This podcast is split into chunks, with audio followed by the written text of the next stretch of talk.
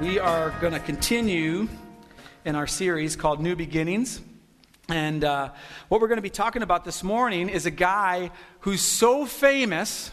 this, imagine being this famous. I know Drake is famous, but imagine being this famous. That he, that when Jesus came on the scene, people thought, I wonder if he's that guy. like, so Jesus shows up, Jesus, the Son of God, and people are wondering, I wonder if it's that guy. And so, who is that guy? The guy's name is Elijah.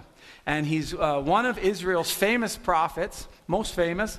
Um, you got Elijah, you got Moses, you know, you got just these, these big, you know, names in the Bible. People we name our kids after, okay? Elijah, right? He's probably the center forward of your kids' club soccer team, right? And so, uh, wh- who is this guy Elijah? Well, I'll give you a little background, and then we're going to blow through his life very quickly. And then we're going to slow way down to one story. And typically I tell that story, but we're going to read it together, or I'll, I'll read it, but we'll have all the verses up there so we can really sit down and think about what was Elijah going through during this story. So this happened at a time when the kingdom of Israel was split into two sections the north, which was Israel, and the south, which was Judah. And this happened after King Solomon reigned. King Solomon was the wisest uh, person on the planet ever. Um, but here's the thing about wisdom. this is a key. You can take this home. This is free. This is, this is just something extra. You have to use it. Okay? So you can be the wisest person at your office. You got to use it. Okay, you got to use the wisdom. And Solomon did not do that. And so what happened is his son took over and basically just ruined everything. And so every, it, it, it, it, turned into two kingdoms the north Israel and the south Judah. And then if you read First Kings, basically, I'll give you a summary of First Kings. There was a king, and he did evil in the sight of the Lord. And then there was another king, and he did evil in the sight of the Lord. Then there was another king, and he did evil in the sight of the Lord. And then there was a king who actually did pretty well in the sight of the Lord, but then there was a king who did evil in the sight of the Lord. And it just like goes through this whole thing. It's extremely depressing. Uh, read it before you go to bed. And, uh, and so, uh, and, and so then there was a good king, bad king, all this kind of stuff. And then they get to this king Ahab. And all of First Kings slows down. Like you're going, good king, bad king, good king. There'll be little stories in there, but it just goes and it slows down. And this king was so bad that, that the author of First Kings thought it would be a good good idea to tell the story. And so Ahab marries this woman, Jezebel, and Jezebel is a follower of the god Baal. And uh, Baal was not a good god at all. And so she, and then uh, Ahab, to impress his wife Jezebel, sets up this altar for her, and, and, and there's altars of Baal all over Israel. And then they put up these things called Asherah poles. And Asherah was kind of like Baal's girlfriend. And these poles were all over the place. And, and, and, and so you're walking down the street and you see these Asherah poles, and they represent, um, well, imagine it's kind of like if you're driving through Vegas and they have all the billboards, right? And so if you're walking with your son and you see an Asherah pole, and they're, they're like, Daddy, what's that? You're like, look at there's a lizard over there, son. And you kind of just, you just kind of try to, it, they're just, it was just this, it was a sexuality thing, right? And so, um, uh, he, anyway, uh, and so this is where they are. And so God is like, he's looking down at the land of Israel, which is his land with his people, and he just sees billboards everywhere. And he's like, he's had it. So he sends Elijah, and Elijah just comes on the scene. And he goes to Ahab, King Ahab, lots of courage. And he says this As the Lord, the God of Israel, lives, whom I serve, there will be neither dew nor rain in the next few years except at my word. So, in other words, Elijah becomes the key to rain. That would be so awesome. If you were like the guy who you just walking around, like, hey, is it going to rain yet? No, when I say so, it'll rain, right? But this doesn't work out too well for uh, Elijah. And so um, he has to leave. And so God sends him to this brook. And he's fed by ravens at the brook. Okay? Now, sometimes we read the Bible and we just blow through those things. But so he's sitting at the brook and he's supposed to drink the water from the brook, and then some ravens come and they feed him meat and bread. Now, I've watched National Geographic Channel. I know how birds feed their young. And I, I don't think I could do it. I really don't think so. But it's probably not the way it happened, okay? The birds probably brought, flew down in their beaks with some pieces of meat, which still, I'm just a tad of a germaphobe. I'd be like, oh, thanks so much. Mmm. Shoo. Okay, right? So, so the ravens bring this meat. I guess Elijah likes it. Maybe it was really good. Maybe it was like they fly into Morton's, grab a steak, and bring it over. I don't know. But this is what happens. And so God, God is providing for Elijah in this miraculous way because it happens in the morning and at evening, like clockwork. These birds come. Really fascinating. And so the brook dries up because there's no rain and there's a famine. And he says, Go to um, Zarephath and you'll meet a widow. And so guess what? He just walks over to the city, and out in front is a widow just like God said. It's like a miracle. She's gathering sticks, and she has a little piece of bread in her hand. And there's beginning to be this famine, and he says to her, Hey, can I have some of that bread? And she said, I'm, This is my last piece of bread. I'm taking these sticks. I'm going to go home. I'm going to build a fire. My son and I are going to split the bread, and then we're going to die. That was her plan. It's uh, not a great retirement plan, but hey, it worked for her. So uh, she, he, he asked for some bread, and he says to her, essentially, I'm a man of God. If you give me this bread, it's going to work out for you. And so she does. And he goes into her house, and she has this little jar that has a little bit of oil left and a, a little thing that has some flour in it. And he says, If you make me some bread from that, as long as I'm here, that will never run out. And she does, and it didn't. So he's hanging out in their house with the widow and her son and they're just making bread. I would start a bread business personally, and uh, but they, they they just every time they eat bread, God is miraculously sustaining Elijah. Miraculously, there's no question about it. You can't you can't uh, d- describe it away. There's no way. Elijah knows this. He knows God is providing. And so the widow's oil and flour don't run out. And then the widow's son dies. And Elijah brings him back to life in a really weird way. So the son dies, and the widow is holding her son and says, My son died. You know, I thought you were a man of God. How could this happen? He grabs the son, puts him on his shoulder, carries him upstairs to his room, puts him on the bed, and lies on him and prays, God, please raise his son from the dead. Please raise her son from the dead. Nothing happens. Lies back on him again. Please raise her son from the dead. But nothing happens lies back on him a third time. He comes back to life.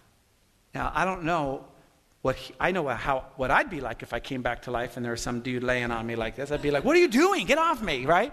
But this is what happens. This is a miracle. There's no way to explain it. And, and this is what happens to Elijah. And so God tells him to go back and to meet with Ahab. Now there's a famine in the land. I mean, it's, it's worked. There's been no rain. There's a drought. The, um, Ahab is talking to this guy, Obadiah, who happened to have hidden. Um, Jezebel had killed all the priests of Israel, she'd slaughtered them all.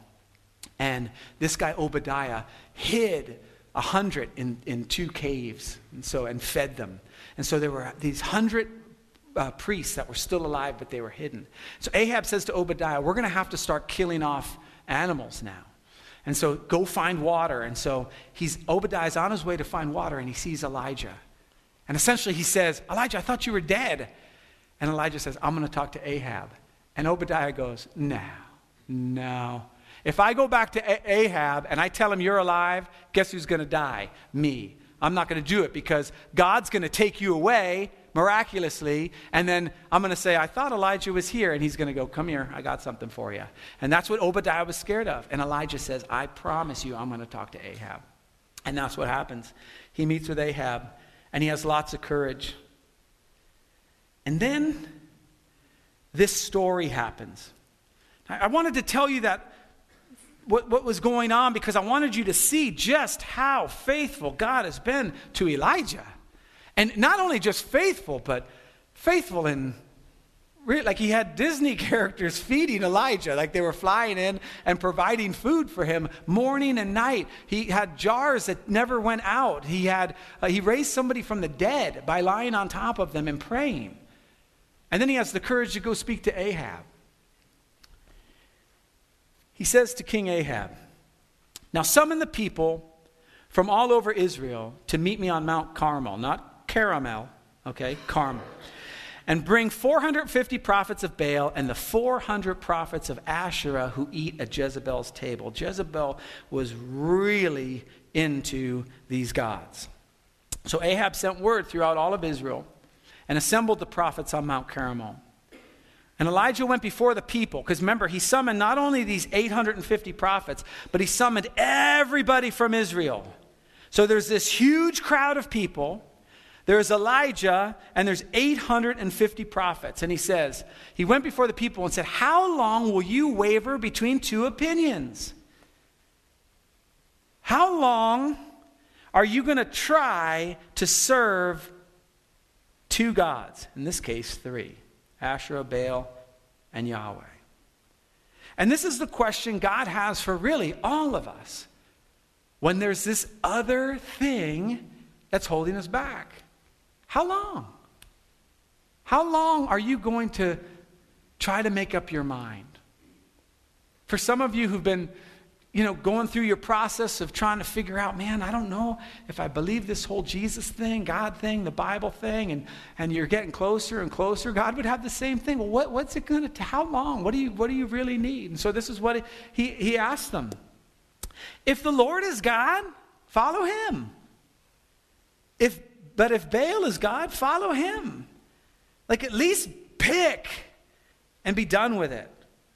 But the people said nothing. That's because the people are like us. like, wait a minute. Okay, hold on one second. I can just see it when, you know, he says it and they all kind of look down at their feet. Oh, I don't know if I can, I really got to pick one over the other because I have a Baal necklace that I really love and I got the thing. And like just trying to figure out, man, how do I make this big decision? So Elijah says to the prophets of Baal, they get these two bulls one for Elijah, and one for the prophets of Baal. And he says to the prophets of Baal, Choose one of the bulls and prepare it first, since there are so many of you. Now, this is the beginning of Elijah's trash talk. We're going to see this throughout the story. But Elijah, I just want you to see Elijah's boldness. Now, you would be bold too if God had done all these miracles. I think we all agree that if I, if I had, if I was fed by ravens in the morning and at night, and if I raised somebody from the dead, and if I had a jar of oil that never went out, and some, then I, and we do this all the time. If I had been with Jesus and seen all those miracles, I never would have. If I could, okay, so this is how bold he is. He says, since there's so many of you, call on the name of your God, but do not light the fire.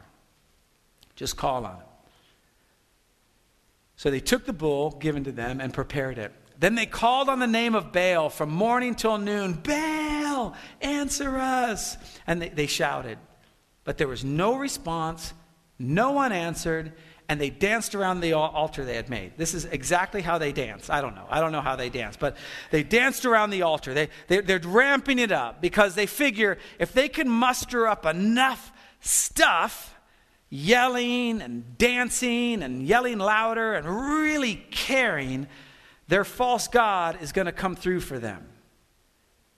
How often have we done that with our false gods?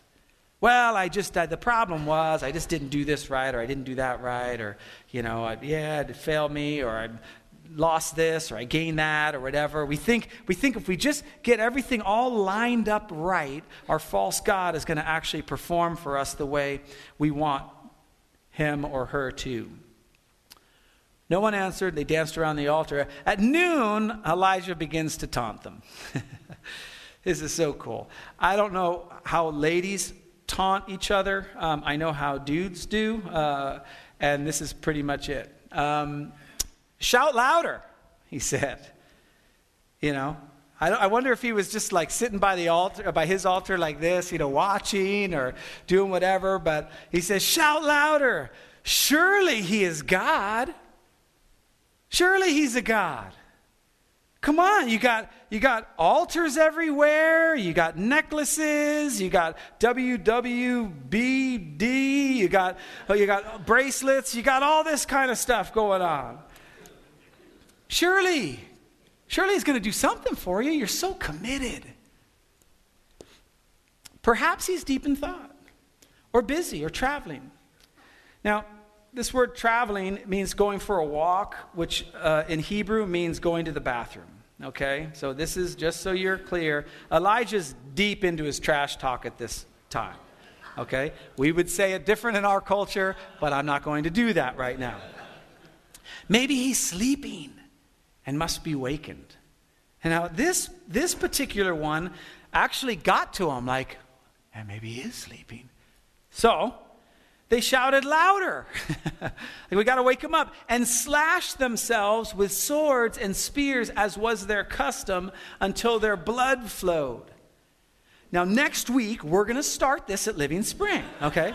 as part of our worship. There'll be a little thing in front, uh, the little uh, thing in front of your chair. No, right? This is their thing. If I can just muster up enough stuff, I can get my God to do stuff. I've done this with Yahweh. Where I think maybe I prayed wrong. Maybe I wasn't committed enough. Maybe I did something, now he's angry. Maybe, maybe, maybe he doesn't care. Maybe I didn't, you know, we, we, Lisa and I have gone through lots of the stuff we've all gone through where we're praying for something and it doesn't, it's not happening. And so uh, they, they, go and until their blood uh, flowed. Midday passed, and they continued their frantic prophesying until the time for the e- evening sacrifice. But there was no response. No one answered. No one paid attention. When we follow false gods, gods, whatever it is power, money, sexuality, whatever it is at our greatest time of need, when we call out to that God, don't have a chance. Not going to answer. And this is why God is so interested in saying, How long are you going to do this? How long are you going to follow after that thing that might bring you momentary, one momentary feeling, one momentary thing? You know it's not going to last. And you get all worked up, and it's this, and I got to hold on to this relationship. Oh, if I don't have this relationship, oh, I, am going to work harder. I'm going to work better. I got, I got to get married. I got to get single. I got to get whatever. I just once I once I get that, is everything's going to be okay. And, and, and, and it doesn't work because God's more interested in you than your circumstances. this is so cool. Elijah says to the people, Come here. right? If I were the people, I'd be like, You go first. I'm not going to go up there. No, you go. I'll, be, I'll, I'll watch everybody's back. Go on, right? Come here to me. And they came to him. And he repaired the altar of the Lord which had been torn down. We, man, we blow through this story all the time. Imagine the great care. I, again, I can't, I'm reading too much in the Bible. I tend to do that. But I tend to think that the Bible characters and the people of the Bible are just like you and I. We just happen to have iPhones and, um, or the off brand ones. And, um, and so I, I, I wonder how, what he did to rebuild this altar. If he took his time and just really wanted to get it right. Because here's what it says it says, He took 12 stones, one for each of the tribes descended from Jacob, to whom the word of the Lord had come, saying, Your name shall be Israel. See, Israel was divided. You had Israel in the north and Judah in the south. And this is not what God had intended. God did not intend a divided kingdom with Asherah poles everywhere, with, uh, with altars to Baal, and Yahweh's altars all turned down, all, all torn down. And so he takes these 12 almost like a sign of unity, each tribe on this altar, to represent we have got to be one people serving one God. And so I don't know how long it took him. I don't know if he had the people help him. I don't know what he did. He says, With the stones, he built an altar in the name of the Lord. And he dug a trench around it large enough to hold two seahs of, of seed. I tried to look that up to see how much it was, and all I could get was it was a deep trench. So, sorry, that's all I got. He arranged the wood. I love that. I wonder if he was just like, you know, kind of taking his time, or if he just like threw it on there, or if he arranged it to say something like Baal is lame, or whatever he did. But he arranged, he took his time, he arranged the wood.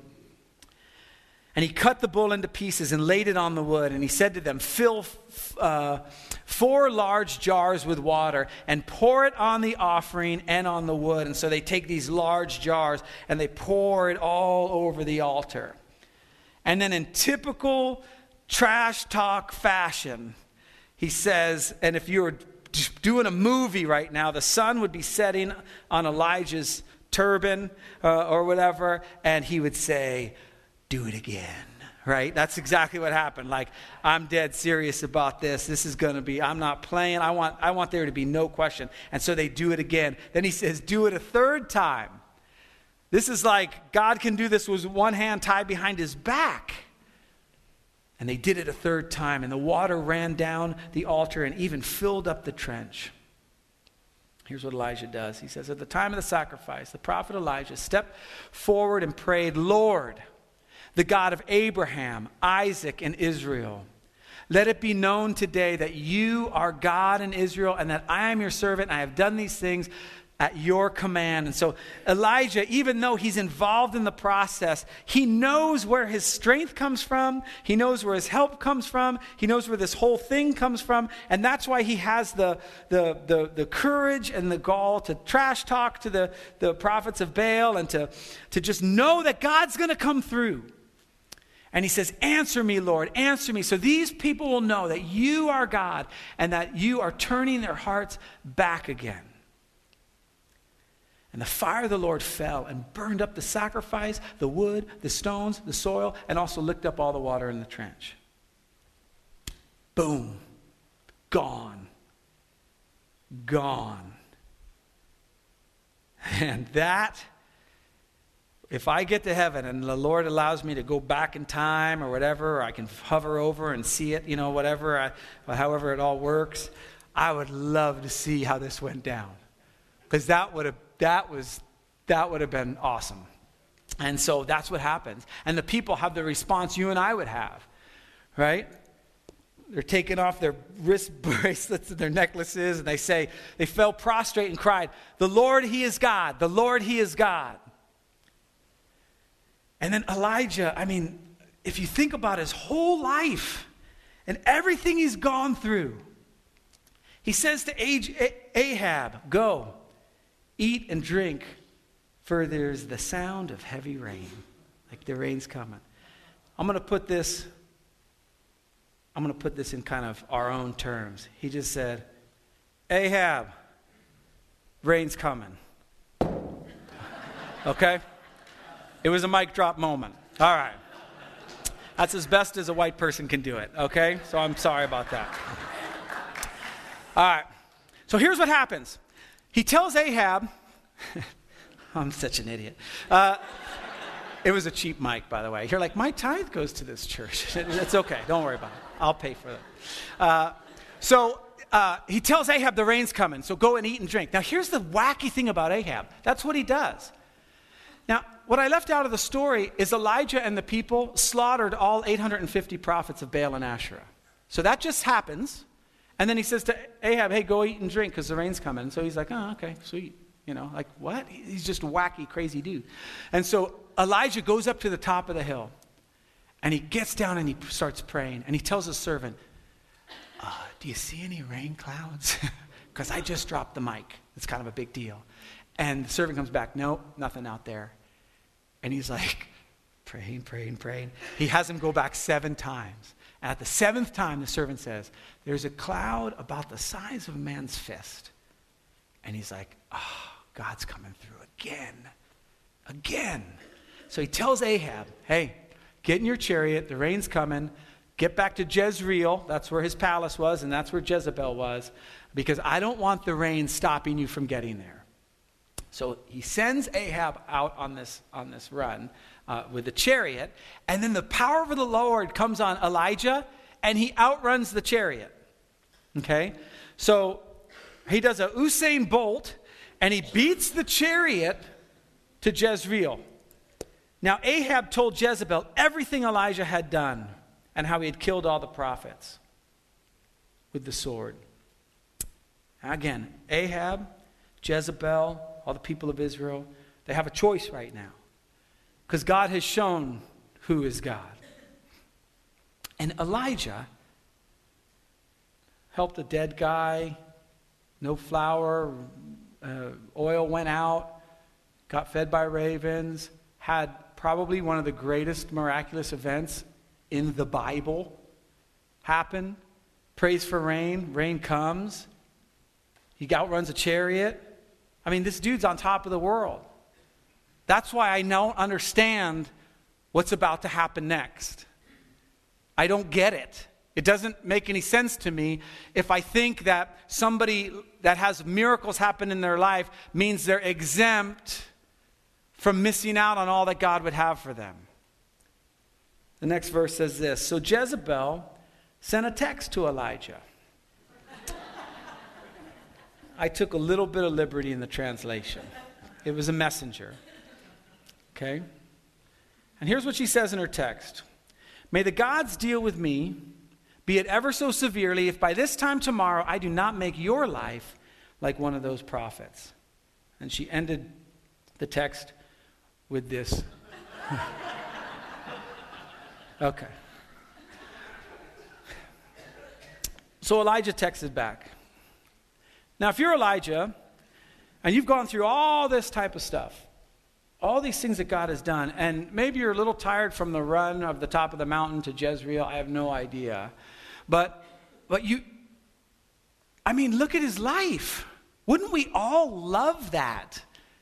So I thought Elijah was going to text back this. he just thinks it's funny. Like, what? I'm sorry, what? And I thought he'd get a little snarky and just be like, you know, love you, whatever, have a nice day. Just to provoke her a little bit more. Because he's Elijah, and God has done everything for him. And the next verse is so disappointing to me, and yet so encouraging. it says Elijah was afraid and ran for his life. Isn't that baffling to you? That he, that, how, why? Why? He has like superpowers. That would be like saying to Superman, you know, I'm, I'm going to punch you. And he's just like, oh, oh I'm out of here. You know, he takes off. Like it just doesn't make any sense to me. Until you realize that Elijah was no different than you or I. I've had this happen to me hundreds of times in ministry where God has been faithful and faithful and faithful and faithful and faithful and faithful and faithful. And then I get a text and I'm like, oh, what's going to happen? I get an email or something comes in the mail. Or I look at, you know, our finances for one month and I'm like, oh, we're, we're going to go. You know, I'm just being honest with you. Uh, I can see God do all these miracles in everybody's life, and then when it comes to this one thing, whatever it is, or whatever it, how it deals with me, I, I, I, I, I run. I want to run. You ever been there? You might be there right now in a place where you God has been doing great things in your life, has done great things in your life, and He's been faithful and faithful and faithful, and then that one thing happened. You got laid off, or somebody said I'm filing, or what it is, whatever it is. He runs for his life, and so he, uh, just to kind of give you an idea, he goes into the wilderness and he requests to die, which again doesn't make any sense to me. Isn't that why you were running? But like all of us, we'd rather die on our own terms. I don't think it was going to go particularly well for him if he died at Jezebel's hands. And so maybe he's just like, look, just get it over with. So, it, you know, just, yeah, I could picture him there going, make it quick, Lord, make it quick. You know, let me go to sleep and uh, wake up in my sleep. And so guess what he does? He falls asleep.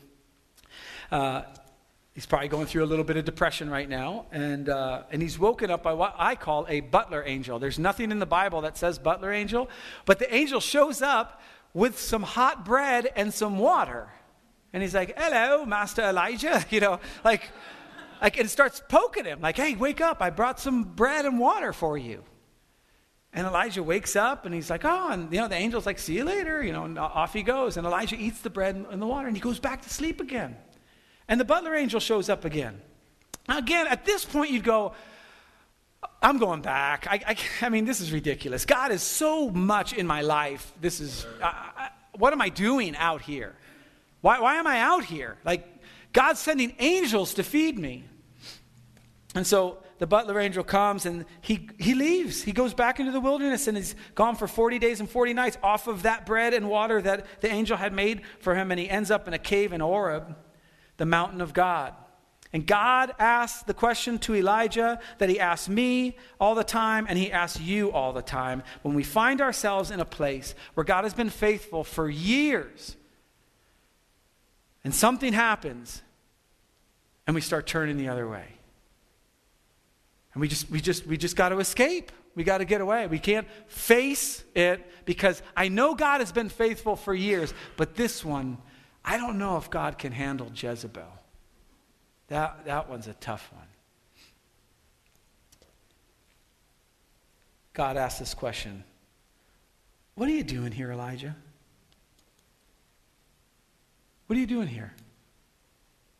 You're in a cave in the mountain of God. You know, I, I don't know how, what the tone of God was. I don't think it was, do, do, do, whoa, what are you doing here, Elijah? I don't think so. I think he's like, what are you doing here? What in your mind made you think this would be a better place than where I want you to be? A Jezebel? What? In three years, she's going to be eaten by dogs. Spoiler alert, okay? But they're going to push her out of a, the palace window. As a matter of fact, it's a great story. I'll tell it real quick because it's awesome. Well, you know what? Read it for yourself. Um, and so uh, he says, What are you doing? This is the question he has for all of us. I just showed up miraculously. I proved I'm the one true God. I'm it. You can devote your whole life to me, you can give everything. It's always a win for you when you obey. It's always a win for you when you trust. It's always a win. What are you doing here? And watch what Elijah does because he does exactly what I do. He says this. He doesn't answer the question. See, to answer the question, you go, oh, I was really scared. I'm here because I'm running from Jezebel. Have you seen her? She's crazy. Let me show you the text. All right? Skull and crossbones in a coffin. He doesn't answer the question. He says what I believe he's been repeating in his mind for 40 days and 40 nights to justify why he is not where he's supposed to be. Here's what he says. And watch all the blame he puts on himself. Let's start with that much and go from there. I have been very zealous for the Lord God Almighty. Oh, that's why you're here? No, let me continue. The Israelites have rejected your covenant. Oh, that's right. No, hold on. Tore down your altars and put your prophets to death with the sword. I'm the only one left, and now they're trying to kill me too. First of all, he knows that's not true because he knows that Obadiah had hid a 100 prophets in caves. So he's not the only one left. Now, he might feel like he's the only one doing anything, and, you know, that's understandable. But that's his answer. And so God goes, Go to the top of the mountain. Now, in my generation, when my dad said, Go to your room and wait for me, it never ended well, okay? He did, never said, Go to your room, and oh, and by the way, what's your favorite candy? Okay, I'll be right back. It was always go to your room, and, uh, and there was going to be some sort of discipline. And so uh, Elijah goes, he go, tells him to go to the top before God, and God passes by Elijah. Like, talk about the final thing that would get you to go, man. And so, so first of all, this great wind comes, and the wind's so great, it's breaking the rocks around Elijah. But God's not in that great wind. And the earthquake shows up, and he's not in an earthquake, and the fire shows up, and he's not in the fire. And a still small voice, the voice that you hear every time you take a step to go to the wilderness because you're frightened, or because you're disappointed, or because you're depressed, or because you're angered, or because you feel disrespected, that still small voice that talks to you right at that first step is now talking to Elijah when he gets to the top of the mountain. And here's the question he asks What are you doing here, Elijah? like, let's start over. You're talking to God. I've demonstrated that. What are you doing here? And Elijah has this wonderful opportunity to go, I'm here because I'm scared. I'm here because I'm angry. A bunch of my friends died by Jezebel, like a lot of them. She slaughtered a lot of them, and I'm, I'm exhausted. I outran a chariot, I'm really tired, my calves hurt, right? I mean, he could come up with anything. You know what he comes up with? The exact thing he said that he'd been uh, rehearsing for 40 days. Here's what he says. He replied, I've been very zealous for the Lord God Almighty. The Israelites have rejected your covenant, tore down your altars, and put your prophets to death with the sword, and I'm the only one left, and now they're trying to kill me too. How many of us, myself included, have rehearsed things, and they're so ingrained in us of why, why we're let off the hook for why we're acting the way we're acting. And we rehearse it, we rehearse it, we rehearse it, that we miss out on what God would have for us back in the land of obedience. I want to show you something very fascinating to me. I, I believe Elijah has rehearsed this so much that when you look at verse 10 and you look at verse 14 together, so here's what I'm going to do. On the slide, you can see verse 14. I'm going to slide to verse 10, and then to 14, then the 10, and the 14 again. And I want you to see what changes. So we're at 14 right now. Then we go to 10. Then we go to 14. Then we go to 10. And then we go to 14. And one digit. The 10, the, the 0 and the 4. It's the only thing. Why? Because Elijah had rehearsed this for 40 days. He'd come up with his reason. He'd come up with why this particular action. See, it wasn't good for anyone else, but he's the only one left.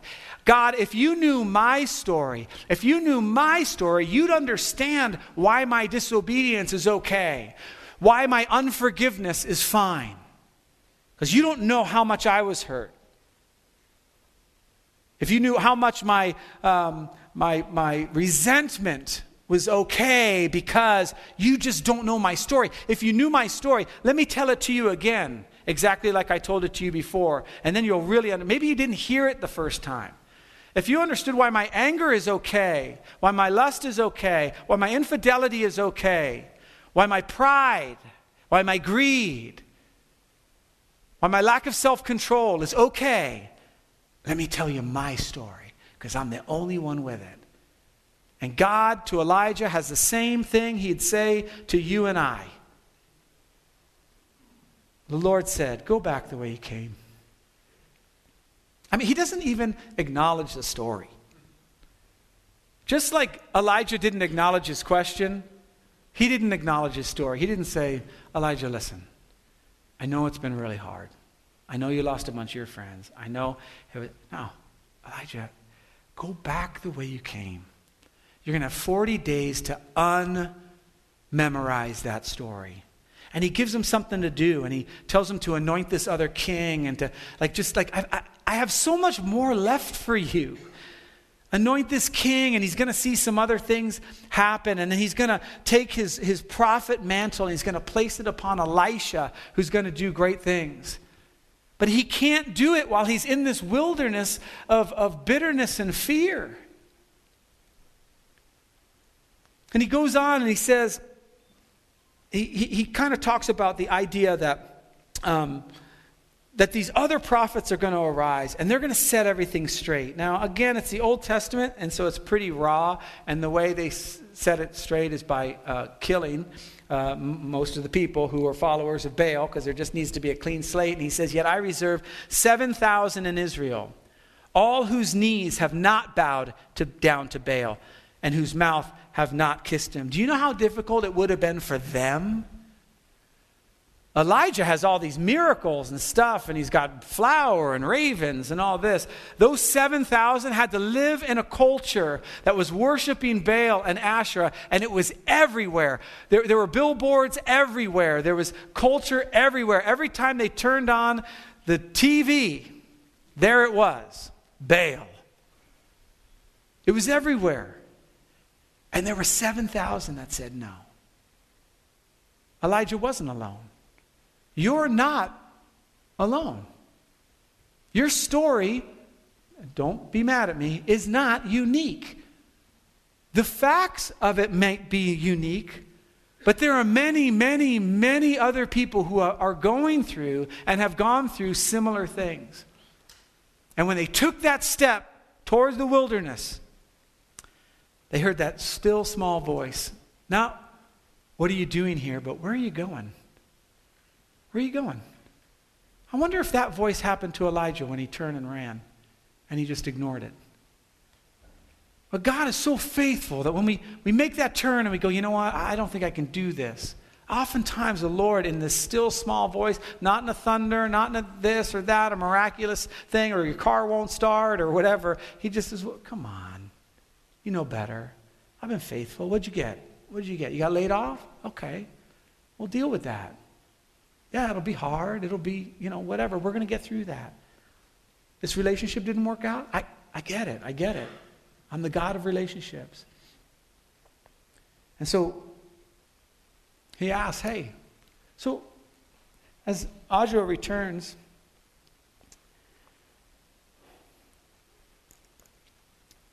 where are you? where are you in this process? I've been everywhere in Elijah's story, everywhere. I've seen God do incredibly miraculous things. I've been scared, not, not for my life, and I've been scared. Scared of the future, scared of insecurity, scared of, uh, scared of uh, uncertainty, scared of major health things. I've been scared. I've been that first day in the wilderness where the Lord kicks me and says, All right, dude, here's some bread, here's some water, head, head back in. I've been there. I've been to the mountain of God in a cave going, Ah, I'm the only one left. It's just me. Why do I have to sell in a self pity party? I've been on top of the mountain, hearing God's voice again, but still unwilling to give up my narrative. And I've made my way back to where I was supposed to be. Where are you in this journey? See, I find it incredibly encouraging that this man of God who saw these miracles went through the same struggle that you and I go through, no matter what. And that God, in His mercy, could have, in the fire, when He showed up on the mountain, consumed Elijah. In the earthquake, could have swallowed up Elijah. And in the winds, could have blown him off the top of the mountain. But He speaks to him in a still small voice.